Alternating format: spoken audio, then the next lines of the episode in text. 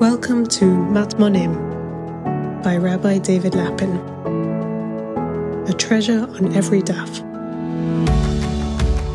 Yevomis daf uh, Daled Amud Aleph, power of positive. Aseh dochelot aseh. Charles Darwin was worried all his life. He never resolved it as to what it is that causes people to do things that aren't in their interests, to do chesed. Uh, ba- based on the survival of the fittest, there's no reason why people should uh, risk their own resources and sometimes even their own lives, and sometimes even sacrifice their lives for another person or for a higher cause. There, there, isn't, there isn't an explanation in his system of thinking, and sociologists have been worried about it, dealing with it, questioning it ever since, and haven't really resolved it. Um, Bertrand Russell once found himself in his old age taking care of his grandson his, his son and daughter-in-law abandoned their child. Just they decided, based on Bertrand Russell's philosophy, do what do what you feel like. Why should we take care of our children? Let somebody else take care of them. And and he and his wife started taking care of them, and he questioned why, in terms of his own philosophy. Why should he make his life uncomfortable to care for another human being, even an infant? He he couldn't resolve it. And, and the reason is, as I explain in, in the book that I wrote in Lead by Greatness and working in, in the work that I work is that we're not governed by one operating system. Human beings, unlike animals, have two operating systems. We have a defensive operating system which ensures our survival. And, and we have an, a heroic operating, uh, operating system which gives us a sense of security and meaning when we serve something greater than ourselves or someone other than ourselves, which is also the foundation of Viktor Frankl's whole, whole philosophy. Um, and within the service of something greater than, than ourselves, which in our case is obviously the service of Hashem, um, there we also have two forces. We have the force of Yira and we have the force of Ahava. We have the force of Yira, which is defensive, holds us back from doing things out of a sense of fear, because that defensive operating system is driven by fear. And then we have Ahava, where we're driven by love, where we're driven by the, the meaning and value of something much higher of doing something the Shem Shemayim. So these two forces, it starts right at the most physical level where we have an autonomic nervous system that governs our involuntary actions and we have a somatic nervous system which governs choices we make, but just simple choices like choices to move, to stand or to sit. Those are choices, whereas our involuntary nervous system governs things like breathing and heartbeat, things we don't have any control over. And you can take that then, then further into the two operating systems, the heroic and the defensive operating system, and you can take it further into the spiritual area of Ahava and, and Yira. Um, which the Ramban says we can go even further, and that's the mitzvah asay and lota asay. The positive mitzvot are driven by ahava. I want to do something positive, and the negative mitzvot we we don't do. Lota say we stand back and we don't do, uh, and that's driven by yira, by fear of by fear of Hashem. Based on the ranking of Isurim by their punishments, which we saw on the in the first year on, on Yevomis, we saw where the Gemara wanted to say maybe the reason that the Mishnah deals with bat first, with the daughter, is because the daughter according to Rabbi Shimon, uh, the daughter for the, the Isur arise for a daughter is an Isur Sreifa, uh, death by burning. And according to Rabbi Shimon, that's the most severe of the of the de- death sentences. So maybe bat is is start is listed first because it's most serious. It's chamur. So we see that we see by the by the, the punishments we tell the chumrah of the avera. In that case, a lota say should be more serious than an asay. For a lot say there's there's uh, malchus and sometimes chorus, and for an asay there's nothing. If you don't do an asay, there's no stated punishment. We don't know what the consequences are, but there's no stated punishment in the Torah, and therefore, based on that, a lot asay should be a higher rank than a mitzvah asay. Which leads the Gemara to ask at the bottom of Daf Gimel Amud Beis, Lo Taseh Greda Minalan Dedachi. Where do we know from that an asay is Dorche Lo Taseh? Where does that come from? Because logically, we wouldn't know that. Logically, we would say, since for an asay there's an isur, for a lot asay there's an isur malchus, for not doing for, for doing something you weren't permitted to do, there's an isur malchus, there's a punishment. Uh, it's more severe than an asay, and an asay, a, a, positive mitzvah, wouldn't wouldn't push aside the asay. That's the pshat in that question at the bottom of Daf Gimel Amud Aleph. Where do we get it from? Because logically, I would put the lota asay higher than than the asay. So now we have to go through some of the psukim on which the next piece of Gemara, it's a beautiful piece of Gemara with some lovely tosfos, uh, which we only have a chance to, to touch on. A few psukim that we have to see. In Pashas Kitese, lo til shatnez tzemur ufishtim yachtav. You shouldn't wear shatnez, wool, and linen together. So we know that, that's a din. But right after that, gildilim ta'aseh you should make tzitzis al arba kanfot on the four corners of your garment, asher which you use to clothe yourself with. And we we learn smuchim from the posuk in Tehillim. The Gemara says smuchim la'ad la'olam asuyim be'emet ve'yashar, uh, which literally means that the words of the Torah are secured firmly and, and on, on secure foundation, and they're made in in emes and with straightness.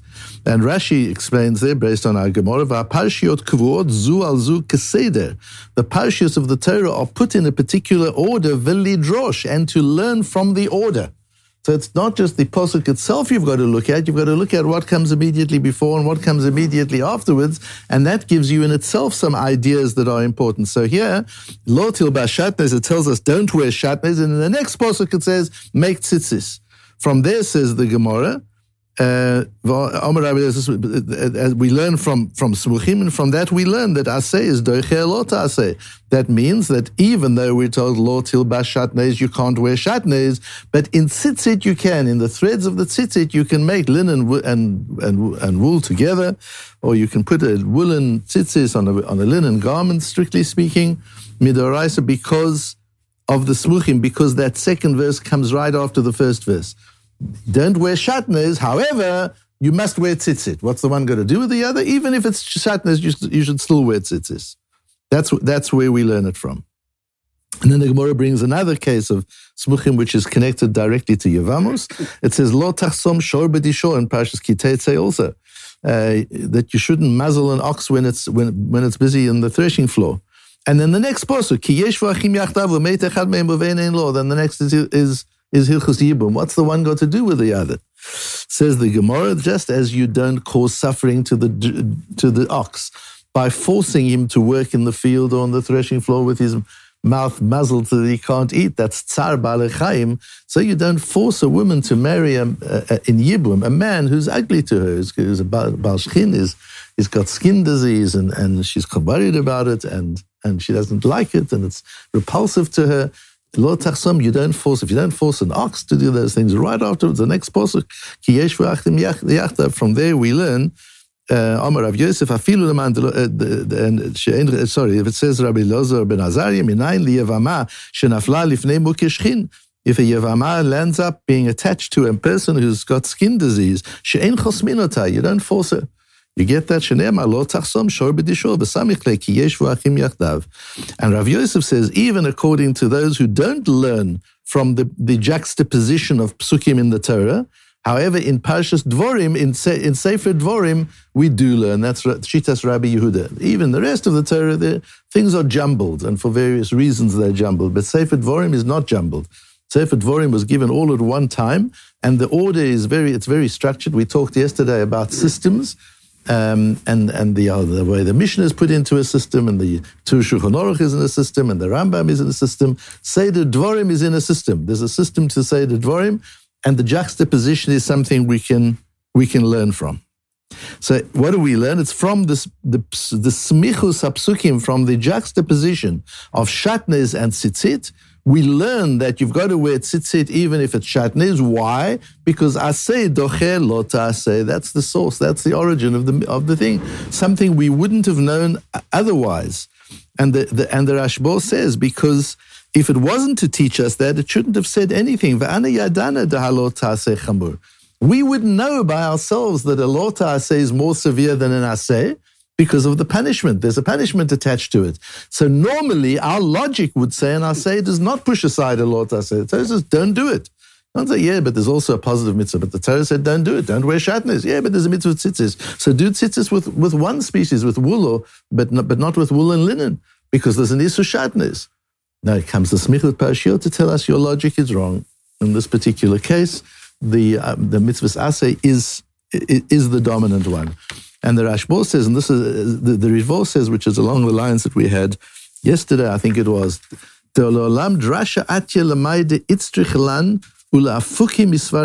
When we've got a drosha in the Torah, a drosha comes to teach us something we wouldn't work out from logic. Remember, we said yesterday, based, based on the Rambam in Sefer HaMitzvahs, that the Torah doesn't tell us what we could work out ourselves. The Torah doesn't, doesn't expect us to be intellectually lazy. Uh, the, and the Torah doesn't make up for our intellectual laziness. The Torah expects us to think, to reason, to analyze, to extrapolate, to innovate. And the Torah only gives us the markers, the indicators that give us enough material with which to be mechadish, with which to extract the, the principles of the Torah. And we talked about that power of chiddush. Here we get the same idea in the Ritvo, that if it was just, if if an lota say was more important, uh, then the Torah wouldn't have wouldn't have put it this way. It wouldn't have linked together the shatnez with the mitzvah of tzitzit. By linking them together, the Torah is telling us, in this case, I don't expect you to work it out yourself. If you would work it out yourself, you would work it out wrong. You would think a lot aseh is more severe than an aseh. And you might be saying to yourself, or you should be saying to yourself, why would I have thought that? Surely and I say, love of Hashem is greater than fear of Hashem. Surely doing the mitzvahs is more important than not doing the averas. Surely it's a higher level.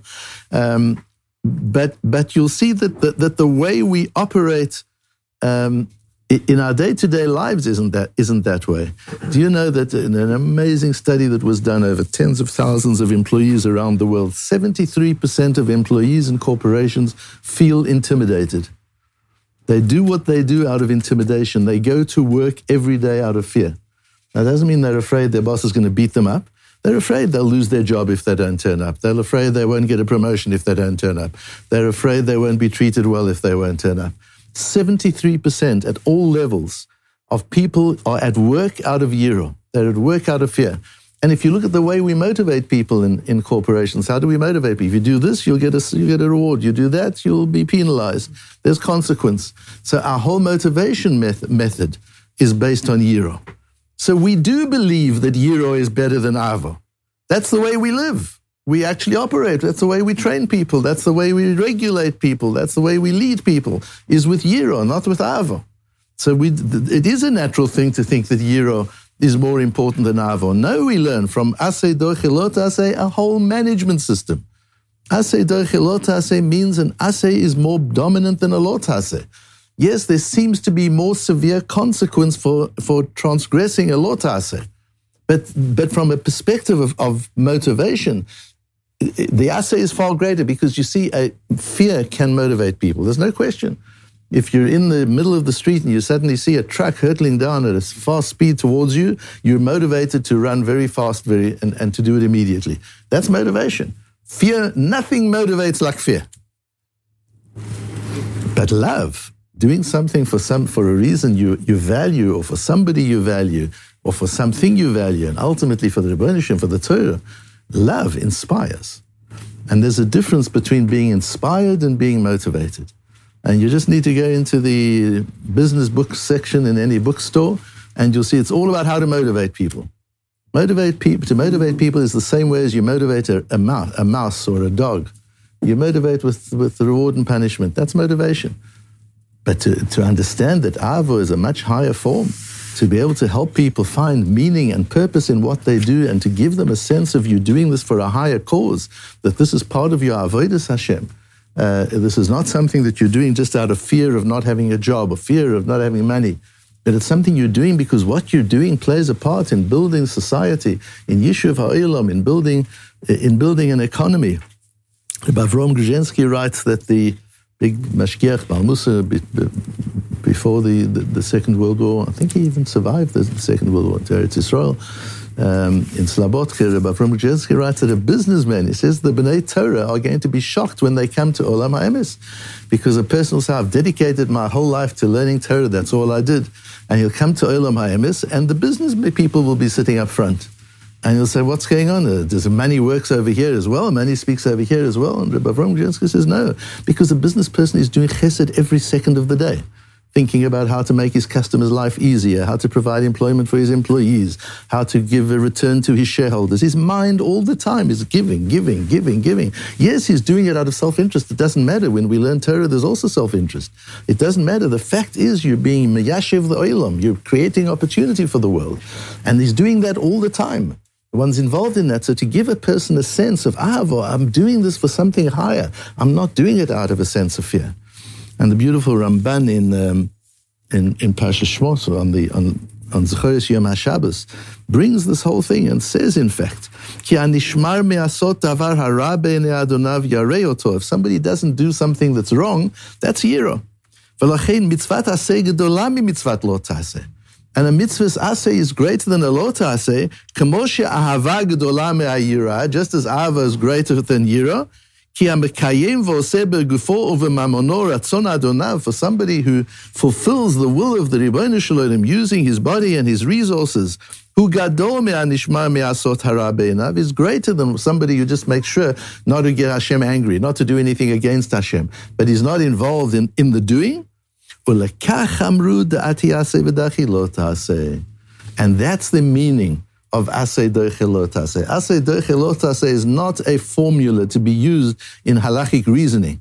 It's that as well, but that's not the essence. The essence of it is don't run your life the way that we do, using Yiro to motivate people, using Yiro to motivate oneself, because Avo is greater. And Asay, mitzvah Asay is, is a more dominant force. That force that propels action is more valuable than the force that restrains action.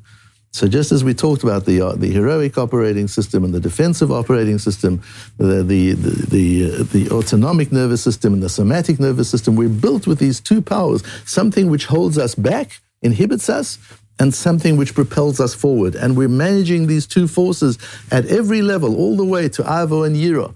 We're managing these two forces. Is the Ramban, the driving force, the propelling force is Avo. And Yiro is just such as as as as, as a hirot meviali des rizut, as Rabbi Pinchas Ben Yair says, and the Mesilas Yeshorim builds his whole system on that. Zehirut, Yiro, being careful not to do averas, that's the gateway to zrizut, to being able to do the mitzvah, to be positive, to be driven, to be inspired in one's avodas Hashem. By focusing on Yiras Hashem only, one can be motivated to be careful, but you're not, you're not going to be inspired to do amazing things to do amazing things in your learning, to do amazing things in chesed, amazing things in your life. For that inspiration, we need to be driven by Ahava, not by Yiro.